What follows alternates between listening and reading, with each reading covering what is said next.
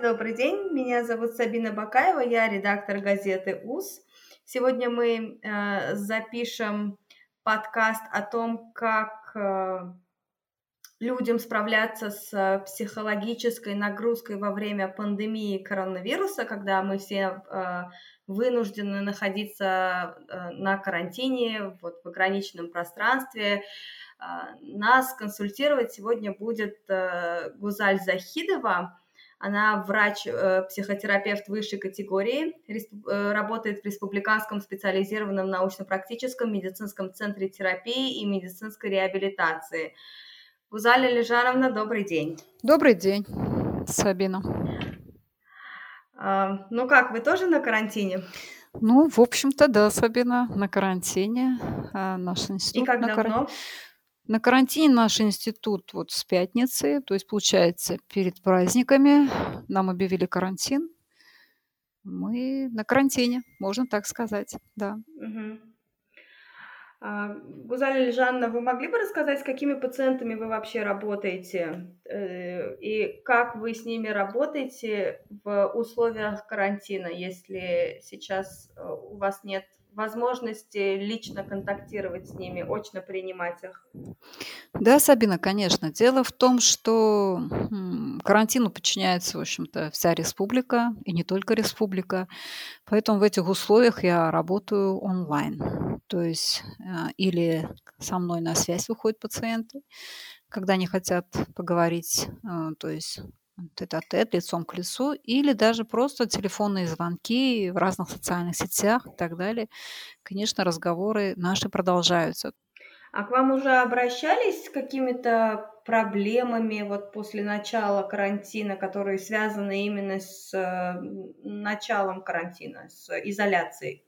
Вы знаете, к счастью, люди как-то, наверное, еще не до конца осознали, насколько это серьезно или насколько они изолированы и так далее. Потому что, как мне кажется, люди стараются продолжить, э, в общем-то, обыкновенную жизнь и пытаются общаться каким-то образом с родственниками, с друзьями и так далее. Слава богу, такой огромной паники я не вижу среди своих пациентов, среди своих близких друзей. Угу. А вы сказали, что люди еще не до конца осознали, э, что такое карантин или пандемия. А как они это будут осознавать? И что такое вообще это осознание? Сабин, вы знаете, я считаю, что каждому человеку по-разному придет осознание. В любом случае человек должен понять одно.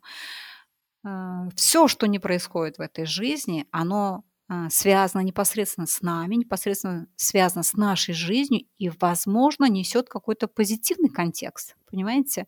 Если мы к этому будем относиться отрицательно, это будет все время отрицательно какие-то эмоции. То есть а, основываясь на том, что все связано с психикой, с психологией, с нашим головным мозгом, с нашим осознанием, мы должны это осознавать, что, возможно, это какой-то ключ к чему-то новому, возможно, к общению э, с близкими людьми, с теми, с которыми мы мало общаемся, семейными э, какими-то проблемами, столкновений и так далее. То есть то, что мы не могли решить до этого, возможно, что теперь у нас будет возможность это все решить. Если вы помните, раньше мы чаще ходили друг к другу в гости, пели песни под гитару, там где-то встречались, играли в какие-то mm-hmm. игры, в домино и так далее. Наверное, сейчас вот тот самый момент возникнет, когда нам нужно будет опять-таки обратиться к тому, что мы не доделали где-то, где-то книги не дочитали, где-то фильмы не досмотрели, и нужно будет искать позитив. Вот меня интересует вопрос э, детей. Если, э, скажем, в мирное и здоровое время дети ходили в детские сады, ходили в школы, родители были на работе, и они могли друг от друга отдохнуть, то теперь э, дети дома, и родители вынуждены с ними сидеть. Э, есть такой возраст, когда дети гиперактивны, ну и есть, разумеется, разные дети. Мамы и папы и прочие родственники, которые ухаживают за детьми, они, естественно, сильно устают. Как вот не а, выгореть в такой ситуации, как родитель, как, э, а, как профессионал, если человек работает э, дистанционно? Сабин, мне кажется, что как раз-таки мы как-то немножко изменились и изменили отношение к своим детям. Очень важно, очень важно, вот я прям хочу подчеркнуть это, очень важно любить своих детей. И тогда они никогда не будут вам напряг. Может, вот как раз-таки это время дано для того, чтобы научиться любить своих детей, научиться любить себя, научиться любить свое свободное время, посвященное самому себе, научиться э, любить книги какие-то, которые с детства, в общем-то, может быть, нам прививались, и, возможно, эту любовь потихонечку привить нашим детям. Вы, может быть, могли бы а, дать какие-то советы родителям о том, как э, они могут проводить время со своими детьми, чем они могут занять себя и детей. Вот в это э, время карантина, которое растянется пока неизвестно на какой срок. Конечно, конечно. Естественно, это физические упражнения какие-то. Это может быть просто там даже в пределах квартиры, в пределах дома какие-то упражнения. Элементарные вещи, которые можно делать просто находясь в какой-то ограниченной комнате. Или, допустим, устроить э, такие интересные игры между детьми, как кто мне поможет, допустим, помыть больше посуду или перенести вещи на место, или на складывание вещей, понимаете? Простые вещи. Или, может быть, э, кто, допустим, поможет мне лепить пельмени. Это тоже какое-то занятие для детей. Кто поможет мне, допустим, посуду перемыть, кто поможет мне посуду сложить красиво, кто умеет сервировать стол. То есть можно из всего придумывать. Потом замечательные вещи, это, допустим, то, что было да, в детстве у каждого из нас, это, это рисование, это пластилин, допустим, это придумывание каких-то интересных ребусов, каких-то задач. Это все нам доступно. Ну вот это сейчас, наверное, были э, советы детям такого до подросткового возраста, да, когда они вступают вот э, в этот период полового созревания. Э, я сама по себе помню, насколько настроение может скакать. Меняться. Да, меняться.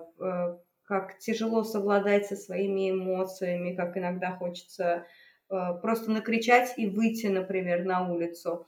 Э, может, вы дадите какие-то советы родителям подростков и самим подросткам, э, что им делать, чтобы вот в, таки, в такой в таких условиях карантина они могли себя и защитить, то есть не заболеть, да, и при этом остаться психологически, психически здоровыми. Э, Сабин, конечно, вопрос вас очень, ваш очень уместный, но дело в том, смотрите, что характерология у всех людей разная. Есть, допустим, э, дети, которые принесли судорожный синдром, и коррекция их очень сложна. Возможно, что этим детям необходима какая-то определенная помощь. А дети, которые более-менее адекватные, просто у них формирование идет, и они в переходном возрасте себя взрывно ведут, да, как-то, надо научиться с ними разговаривать. Надо садиться и разговаривать. Но очень важно научиться правильно задавать вопросы родителям, своим детям. И не только детям, окружающим, допустим, друзьям, товарищам, маме, папе, всем. Очень важно именно правильно научиться задавать вопросы. Чтобы в вопросах не было упрека, чтобы в вопросах не было оскорбления, чтобы вопрос не содержал что-то такого унизительного, понимаете? Это очень важно следить за этим. Есть определенные правила конфликта, которые, допустим, есть прописанные в интернете на определенных каких-то сайтах есть. Это можно найти, прямо называется «Правила ведения конфликта». Вот так. И разные авторы дают.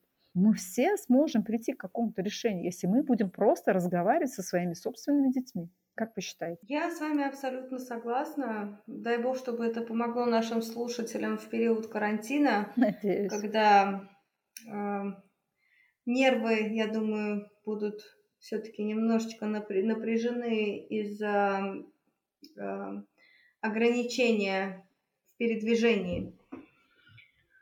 Я вот хотела еще у вас спросить, какие осложнения могут быть на фоне э, этого ограничения в передвижении? То есть постоянно находиться в замкнутом пространстве. Ну, сейчас благо вроде еще может э, выходить, да, а, но вдруг в ближайшие дни вообще всех посадят под строгий карантин, и действительно выходить можно будет исключительно только в аптеку и в магазин.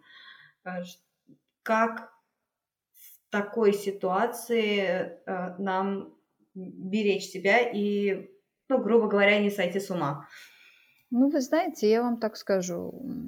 Ну, скорее всего, это будет сложнее людям, у которых есть непосредственно клаустрофобия, да, и какие-то определенные фобии, которые могут привести к осложнению ситуации. Наверное, этим людям будет сложнее всех. Я вам хочу сказать, в любом случае все фобии, все страхи, они самые неприятные в лечении у психотерапевта, да, допустим, не для психотерапевта, а для пациентов. Они э, излечиваются через непосредственно сам страх.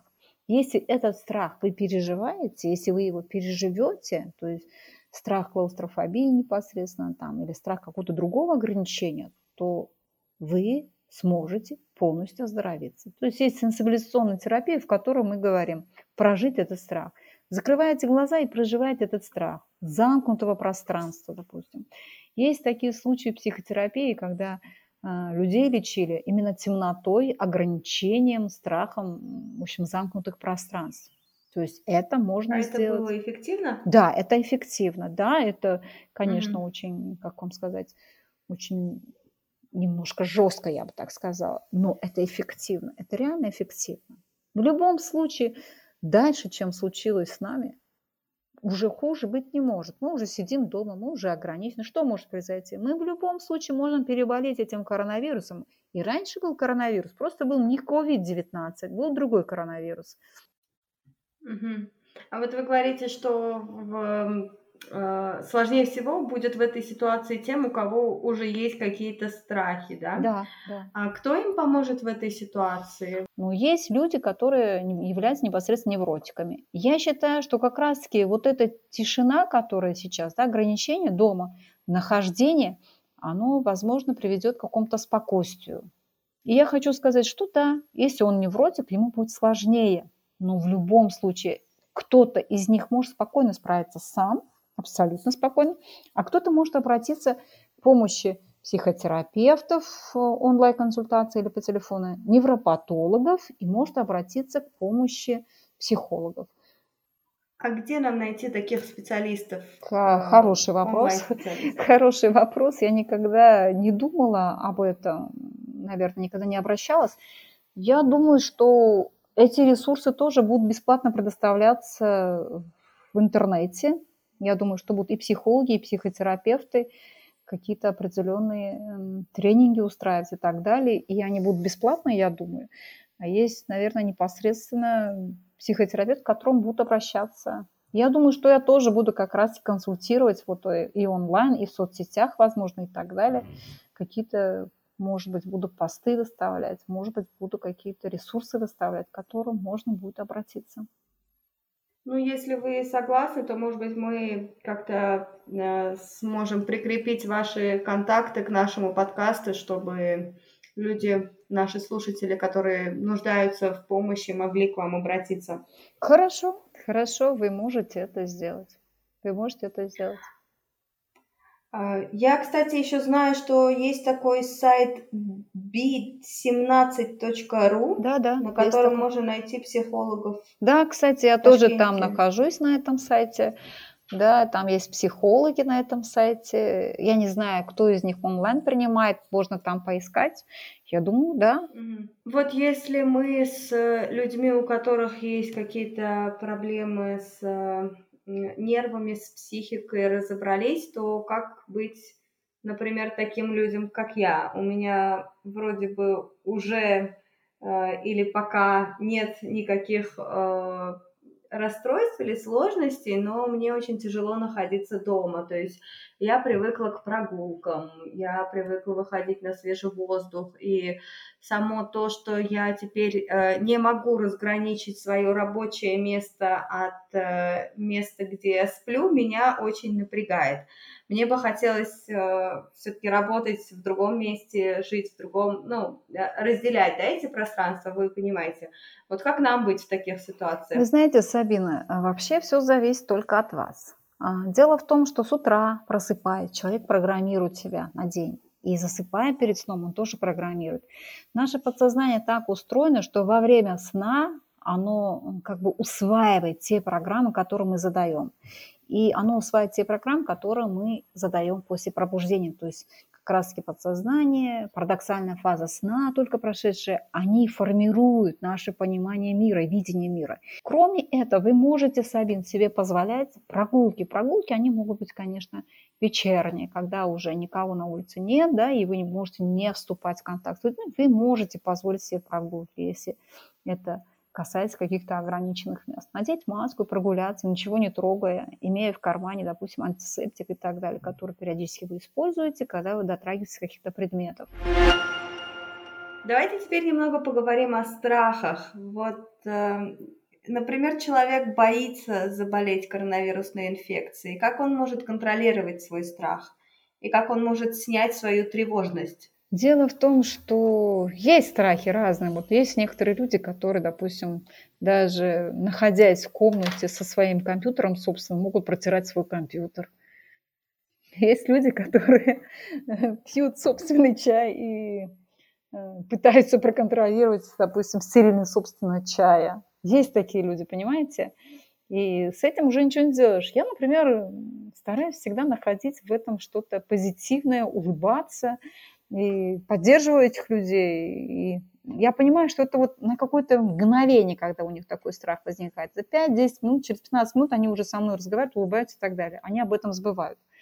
А есть люди, у которых страх устойчивый. Они реально думают, что они могут заболеть. Ну, давайте тогда только предупредим и попросим наших слушателей, если они э, все-таки заболеют, это, во-первых, не стыдно. Это не стыдно, абсолютно. Э, нужно просто обратиться в органы здравоохранения, чтобы э, изолировать себя от людей Конечно. и не продолжить эту цепочку заражений.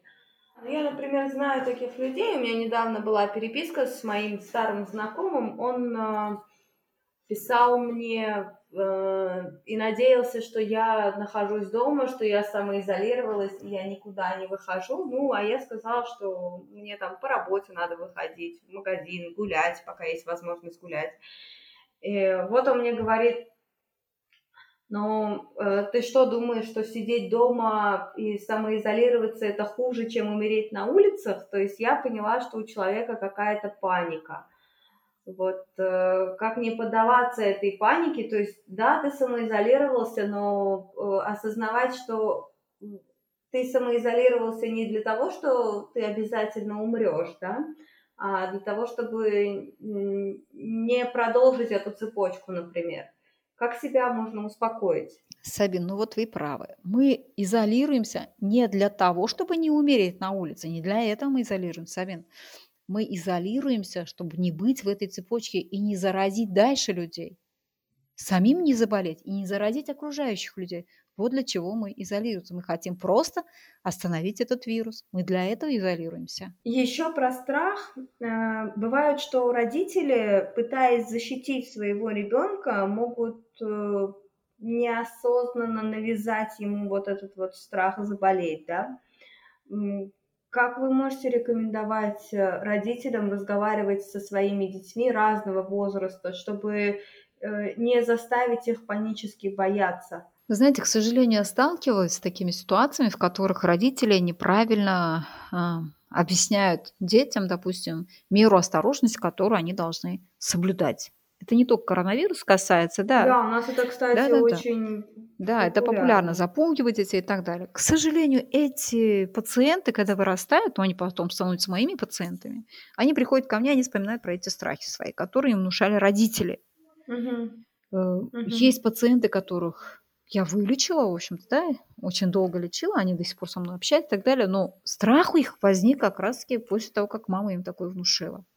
Ну, благо, благо, мы смогли из этого выйти.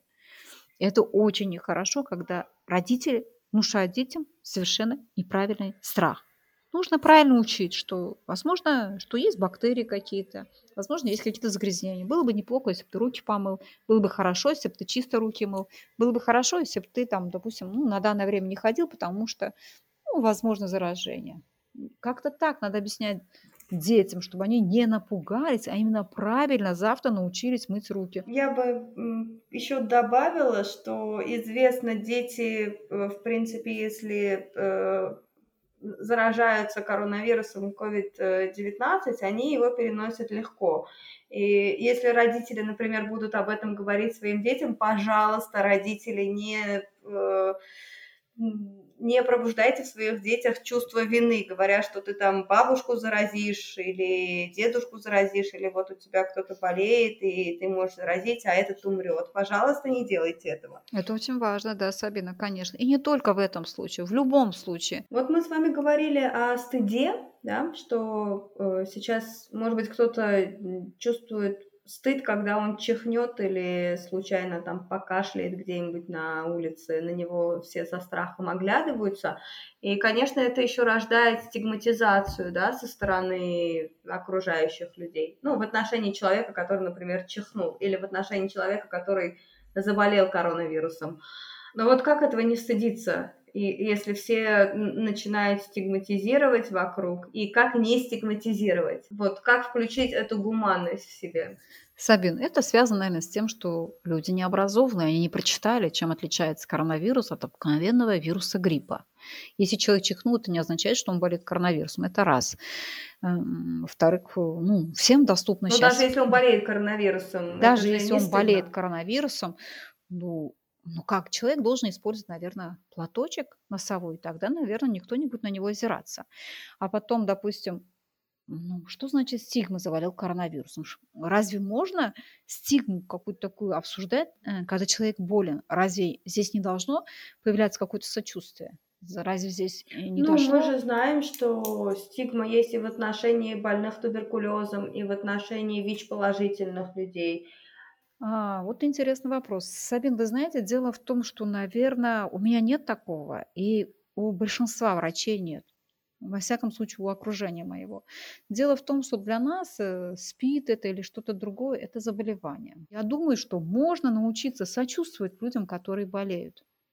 А сочувствие должно быть. Это нормальное чувство у нормального, адекватного человека. Сочувствие – это хорошее. Угу. Это мое мнение. Ну да, я согласна. Давайте оставаться людьми все-таки. Никто не виноват конечно. в том, что он чем-то заболел. Конечно. А, неважно, причем чем. Ну а если где-то не досмотрел, ну что теперь его стигматизировать и гнобить за это всю жизнь? Что Ни в коем Нужно случае. ломать людям психику. Вы, наверное, знаете, что сейчас в социальных сетях очень много всяких слухов, разводящих панику среди людей, да, что э, коронавирус там, не знаю, убьет полпланеты или э, ему больше подвержена одна раса или одна национальность. Э, вот, в общем такие слухи. И как э, в условиях, вот в таких условиях сохранить критическое мышление и не поддаваться вот этим слухам, может быть, даже где-то помочь своим близким успокоиться, не паниковать. Опять-таки, возвращаясь к тому, что вот распространение этих всяких фейковых да, сообщений в социальных сетях, я думаю, что мы должны, вот, э, причем это говорю не только я, вот мое окружение, мои дети, моя сестра, мои племянники, они все говорят, ты уверена, что этот источник официальный. То есть есть конкретный официальный источник. Непосредственно это газета УС, это, вот, по-моему, Корона Инфо, УС и так далее, к которым можно обратиться. Все остальные фейковые – какие-то платформы нужно просто игнорировать. Чего там только не придумали, и что человек умер, и что там какой-то страшный... Ну, не было ничего этого, все хорошо. Смотрите информацию на достовер... Э, в достоверных источниках. Это газета УЦ, это телеграм-канал э, Коронавирус Инфо, а, на сайте Министерства здравоохранения Узбекистана, на сайте Агентства санэпидблагополучия. А, ну, мы пока продолжим. У меня пара вопросов, в принципе, осталось. Что еще можно сделать, чтобы э, расти, чтобы у нас был личностный рост? Хороший вопрос, замечательно. Вы знаете, у меня есть э, много книг прочитанных, но у меня есть любимчики. Я очень люблю Джон Кихо. Джон Кехо или Кехо, правильное ударение. А у него есть замечательные книги. Вот. Э, одна из книг называется «Подсознание может все». Вот так. У него есть на английском языке книга, есть переводы на русский язык. Замечательная книга. Почитайте, пожалуйста, Джон Кехо. Подсознание может все. Потом я бы хотела рекомендовать очень интересную книгу Лиз Бурбо, по-моему. Лиз Бурбо, она называется, по-моему, она называется «Пять масок человека», Нет, что ли. Тоже Пять чего-то Семь? другого, пять... Да, там чего-то, но оно а, связано с масками человека. Пять да. травм, вот. Да, пять травм, которые, да, как раз И там говорят о том, что у человека есть вот эти пять масок, которые как бы личности, да, вот так скажем, масок личности. Угу. И тоже очень интересная книга Лиз Бурбо, замечательная книга, которую я бы могла рекомендовать. Угу. Я от себя добавлю, Конечно. А, что э, в это время, наверное, будет очень полезно заниматься спортом. И сейчас я, в принципе, не вижу никакого другого выхода, чем как убивать свое время на йога-коврике, да, ну или на каком-то другом коврике. То есть занятие спортом – это спасение людей, и там, не знаю, занимайтесь фитнесом, прыгайте, если вы это вам дома позволяют делать, а, занимайтесь йогой, медитируйте. Медитировать можете не так, как э, э, не так, как это описывается, возможно, в буддийской философии. Попробуйте просто посвятить все свое внимание тому, что вы любите делать. Готовить, э, рисовать, лепить что-то из глины. Освойте, например, какие-то программы для того, чтобы у вас был технологический рост мы же все понимаем, что будущее за технологиями. Ну, пока что в голову ничего другого не приходит. Ну, читайте, смотрите фильмы, конечно. Э, вот такие у меня пожелания. Замечательные И пожелания.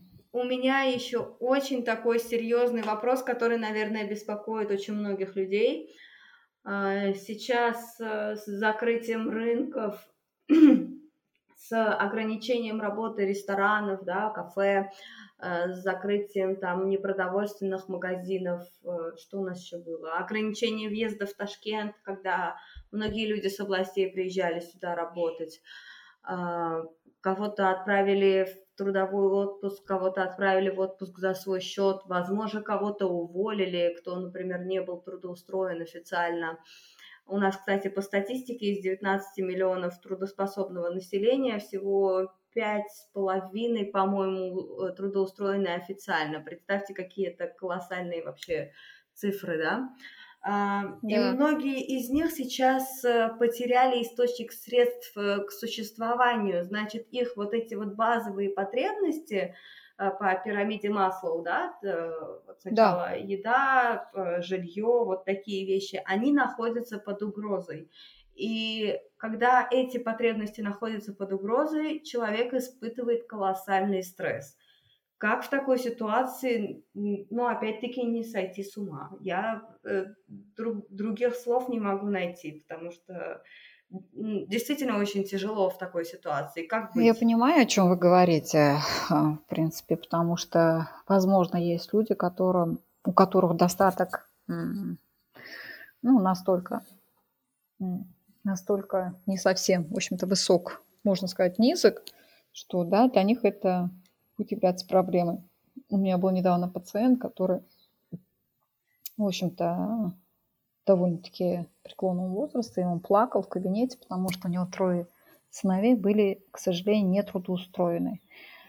А, к счастью, у меня была возможность э, позвонить и попросить, чтобы их устроили. Я надеюсь, что они помогли ему и трудоустроили его сыновей но вот э, нехватка каких-то ресурсов, нехватка каких-то денег, наверное, вводит людей в э, какую-то определенную депрессию, какой-то определенный стресс и так далее.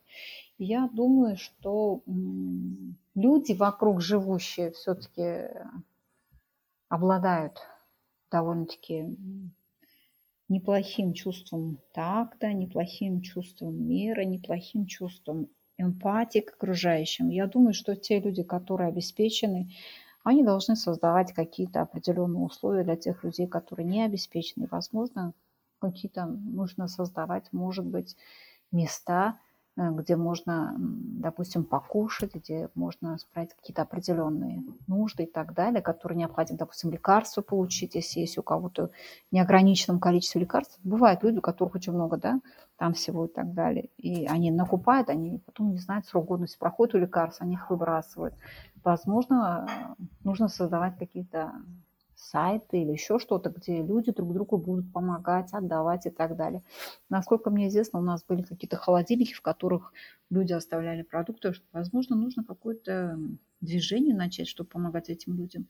Возможно, государство будет помогать каким-то образом тем людям, которые не обеспечены и будут нуждаться в еде элементарно и в лекарствах и так далее. Ну, как-то так. Наверное, надо не стесняться обращаться к людям за помощью. Я думаю, что будут какие-то созданы, я не знаю, какие-то условия со стороны государства. Это будет вообще замечательно. Но мы тоже должны по мере возможности помогать тем людям, которые в этом нуждаются. Я так считаю. Да, я думаю, сейчас э, люди сплотятся, и на самом деле правительство, то есть при Минфине создан антикризисный фонд, в том числе и для помощи населению – а, правительство, государство планирует помогать людям. Надеемся, что это все-таки произойдет. А, я еще, наверное, могла бы посоветовать э, людям вот в это время, пока, может быть, у вас очень много свободного времени и нет возможности работать, а, попробовать прокачивать свои навыки теми же какими-то программами, да, если у вас есть компьютер, изучаете что-то, чтобы в будущем вы могли повысить свою стоимость и не потерять работу вот в таких ситуациях. Да, хороший совет. Ну, у меня, наверное, все. Может быть, вам есть что еще пожелать, что сказать? Ну, что я хочу пожелать? Ребят, не унывайте, все будет хорошо. Я думаю, что ну, в любом случае, в конечном итоге, когда-то все будет хорошо. Мы выберемся. Все же могут, и мы можем, все смогли. У всех получилось, и у нас получится. Благо, что мы друг друга поддержим, благо, что мы есть у друг друга. Вы не одиноки. Э, с вами есть я, с вами есть страна, с вами есть ваши родственники, с вами есть ваши родные. И э, я хочу сказать, давайте любить друг друга, хранить друг друга, охранять друг друга, уважать друг друга. И я думаю, у нас все сложится. И возможно, что еще когда-нибудь Сабина найдет время, и мы еще с вами поговорим. Спасибо вам всем большое. Обязательно. А еще представьте, какое будет счастье, когда все это закончится. Это, наверное, будет нечто сродни 9 мая. Да, Сабина, это правда. Это правда, Сабин. Мы, наверное, да, какой-то праздник, наверное, будет все-таки большой, когда все это закончится. Да, фейерверки и всякая другая красота, много счастья и радости. А, еще раз напоминаю, что конечно, с нами конечно. была психотерапевт высшей категории Гузаль Захидова. Гузаль Алижановна, спасибо вам большое. Пожалуйста. А, было приятно пообщаться. Надеюсь, услышимся еще. Хорошо, Сабин. И вам всего доброго, успехов. Спасибо большое.